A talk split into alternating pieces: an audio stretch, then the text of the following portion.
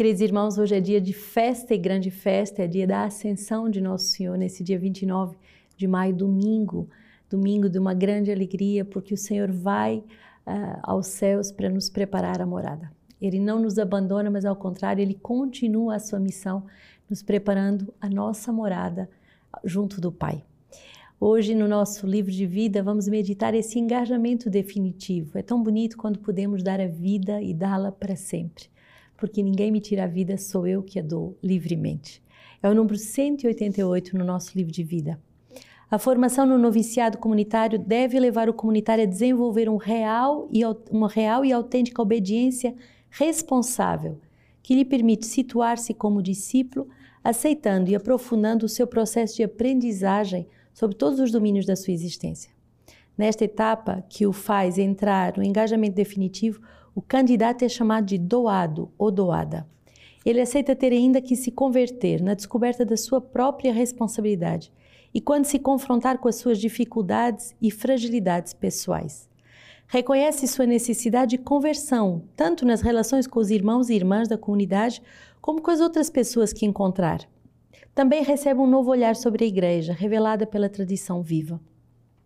A consideração do tempo, tanto a nível pessoal como comunitário, é um fator essencial da sua vocação. Esta relação com o tempo diz respeito tanto com a história passada, positiva e negativa, quanto ao futuro a construir, pacientemente e progressivamente, com as suas incertezas e medos, assim como o presente com as suas alegrias e penas.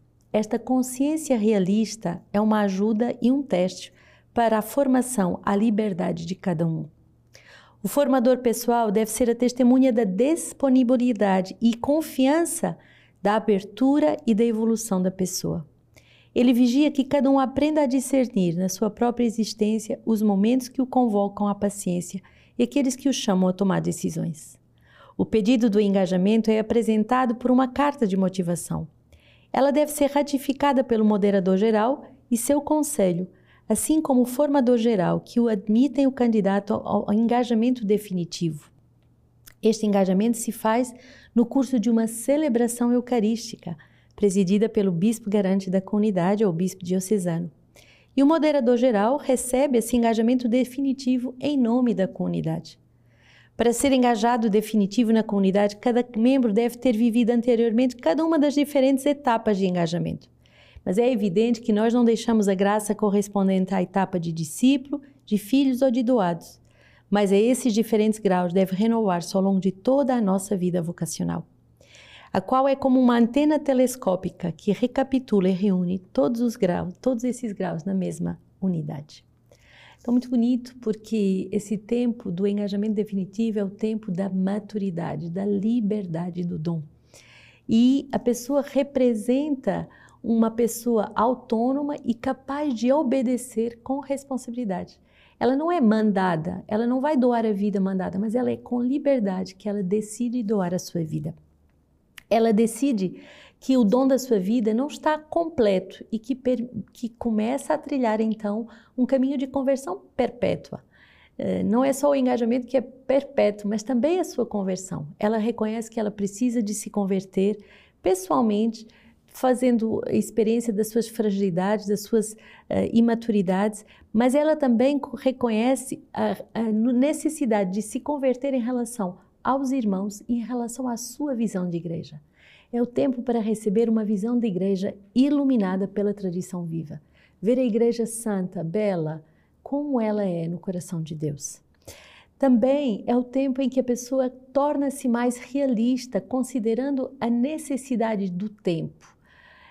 Precisamos de tempo para crescer e assumir toda a nossa história passada, com tudo aquilo que teve de positivo e negativo, mas também de assumir o futuro que eu devo construir sendo presente ao momento presente. Então é o tempo em que progressivamente, lentamente, pacientemente, a pessoa vai ultrapassando incertezas, ultrapassando os medos e vai assumindo as, as alegrias e as penas da vida concreta. É uma consciência realista e é um teste muito forte à formação de cada um. E quem vai ser o formador, então, pessoal, dessa pessoa que está nessa etapa de doação plena, de doação perpétua? É alguém que vai é, ter a disponibilidade da confiança da abertura e da evolução da pessoa. Ela vai uh, verificar que a pessoa é capaz de discernir na sua própria existência os momentos que o convocam à paciência ou então, ao contrário, a tomar decisões firmes e decididas. Então, é um tempo muito bonito, é um tempo para toda a vida, é um tempo que não termina com uma etapa. E é bonito dizer que ninguém deixa de ser discípulo, ninguém deixa de ser filho, ninguém deixa de ser doado, mas tudo isso é agora vivido como essa antena telescópica que entra todas as fases numa. Quer dizer que eu sou ao mesmo tempo chamada a ser discípulo, a ser filho, com o coração doado, isso para sempre. Atos 1, 1 a 11. Compus o meu primeiro relato ao Teófilo a respeito de todas as coisas que Jesus me fez e ensinou desde o início até o dia em que foi arrebatado, depois de ter dado instruções aos apóstolos que escolhera sob a ação do Espírito Santo. Ainda a eles apresentou-se vivo depois de sua paixão, com muitas provas incontestáveis. Durante 40 dias apareceu-lhe e lhes falou do que concerne ao reino de Deus. Então, no decurso de uma refeição com eles, ordenou-lhes que não se afastassem de Jerusalém, mas que aguardassem a promessa do Pai, a qual disse ele: Ouvistes de minha boca. Pois João batizou com água, mas vós sereis batizados com o Espírito Santo dentro de poucos dias. Estando, pois, reunidos, eles assim o interrogaram: Senhor, é agora o tempo em que irás restaurar a realeza em Israel? E ele respondeu-lhes: Não compete a vós conhecer os tempos e os momentos que o Pai fixou para a sua própria, com a sua própria autoridade. Mas recebereis uma força do Espírito Santo que descerá sobre vós, e sereis minhas testemunhas em Jerusalém em toda a Judeia, Samaria e até os confins da terra. Dito isto, foi elevado à vista deles e uma nuvem o ocultou a seus olhos. Estando a olhar atentamente para o céu, enquanto ele se ia, dois homens vestidos de branco encontraram-se junto deles e lhes disseram: Homens da Galileia, por que estáis aí a olhar para o céu?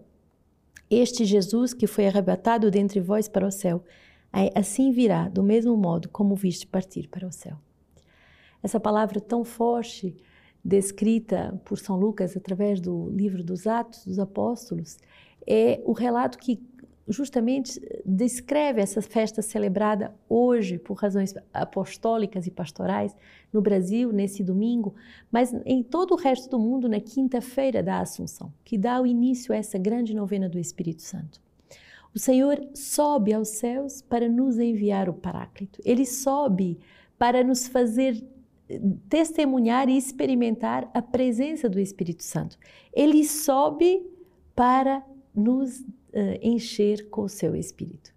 Então, Jesus não nos abandona, hoje não é um dia de tristeza, dizendo, ah, não vamos ter mais a presença do Senhor no meio de nós, mas ao contrário, é um dia de grande alegria, porque o Senhor sobe, porque cumpriu a sua missão na terra, mas ele agora continua uh, a sua missão através das missões do Espírito Santo. Salmo 46: Povos, batei palmas, aclamai a Deus com gritos alegres, pois o Altíssimo, o Senhor Altíssimo é terrível, é o grande Rei sobre toda a terra. Deus sobe por entre ovações, o Senhor ao clangor da trombeta. Tocai para o nosso Deus, tocai, tocai para o nosso Rei, tocai. Pois o Rei de toda a terra é Deus, tocai música para mostrá-lo. Deus é Rei acima das nações, senta-se Deus em seu trono sagrado somos chamados nesse tempo, que é um tempo de festa, a proclamar o seu senhorio, a, a cantar a sua glória, a louvar e agradecer. Por que tantas doenças, se não por falta de gratidão a Deus? Por que tanto estresse? Por que tanta ansiedade? Por que tanta desolação? Por que tanta tristeza e depressão, se não por falta dessa capacidade de sermos gratos a Deus, rejubilando em Sua presença? Efésios 1, 17 a 23 para que o Deus de nosso Senhor Jesus Cristo, o Pai da glória, vos dê um espírito de sabedoria e de revelação, para poder realmente conhecê-lo, que ele ilumine os olhos dos vossos corações, para saberes qual é a esperança que o, vosso, que o seu chamado encerra, qual é a riqueza da glória da sua herança entre os santos, e qual é a extraordinária grandeza do seu poder para nós, os que cremos, conforme a ação do seu poder eficaz, que ele faz, fez operar em Cristo ressuscitando-o dentre os mortos e fazendo-o assentar à sua direita nos céus, muito acima de qualquer principado e autoridade, poder e soberania, e de todo o nome que se pode nomear, não é só neste século, mas também no vindouro.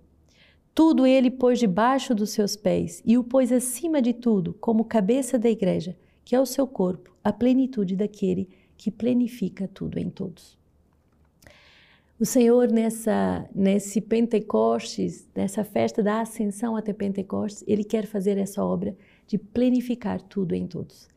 Efésios 1 é a grande promessa das sete bênçãos que Deus derrama sobre nós. E aqui ele nos fala justamente uh, essa grande promessa de nos dar a conhecer a grande esperança que nos é reservada.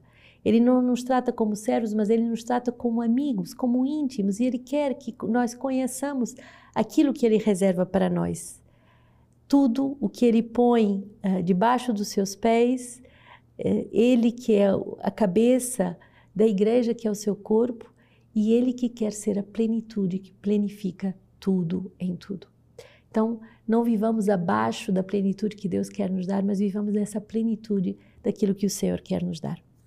Com o Evangelho, hoje, nesse domingo, Lucas 24, 46 a 53.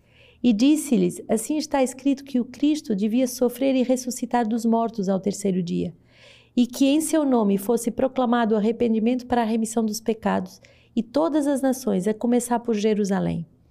Vós sois testemunhas disso. Eis que eu vos enviarei o que o meu Pai prometeu.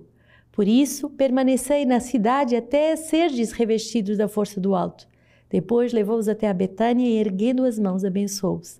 Enquanto os abençoava, distanciou-se deles e era elevado ao céu, e eles se prostraram diante dele e depois voltaram a Jerusalém com grande alegria e estavam continuamente no templo louvando a Deus. Essa experiência da ascensão do Senhor com essa promessa de nos enviar o seu poder, a sua força. Será que você já se sentiu fraco, incapaz, uh, com uma tonelada sobre os ombros e dizer: Meu Deus, nem sei por onde começo? Pois agora é a hora de sentir e experimentar o poder de Deus. É a hora de não contar mais com as suas forças, mas pedir a força do alto. Pedir para viver para lutar, para se converter, para ser santificado, a partir não das suas forças, mas da força do alto. E qual é a grande graça que nos é dada? É a força da vida contemplativa. Eles continuavam uh, no templo louvando a Deus. A força que nos é dada para permanecermos nesse amor de Deus, que põe Deus acima de todas as coisas e que não deixa que as coisas desse mundo roubem Deus. No Sermão de Santo Agostinho, século V, hoje nosso Senhor Jesus Cristo subiu aos céus, suba também com ele o nosso coração. Ouçamos as palavras do apóstolo: Se ressuscitaste com Cristo, esforçai-vos por alcançar as coisas do alto, onde está Cristo, sentado à direita de Deus. Aspirai às coisas celestes, não às coisas terrestres. E assim como ele subiu sem se afastar de nós, assim também nós subimos com ele embora ainda não se tenha realizado em nosso corpo o que havia prometido.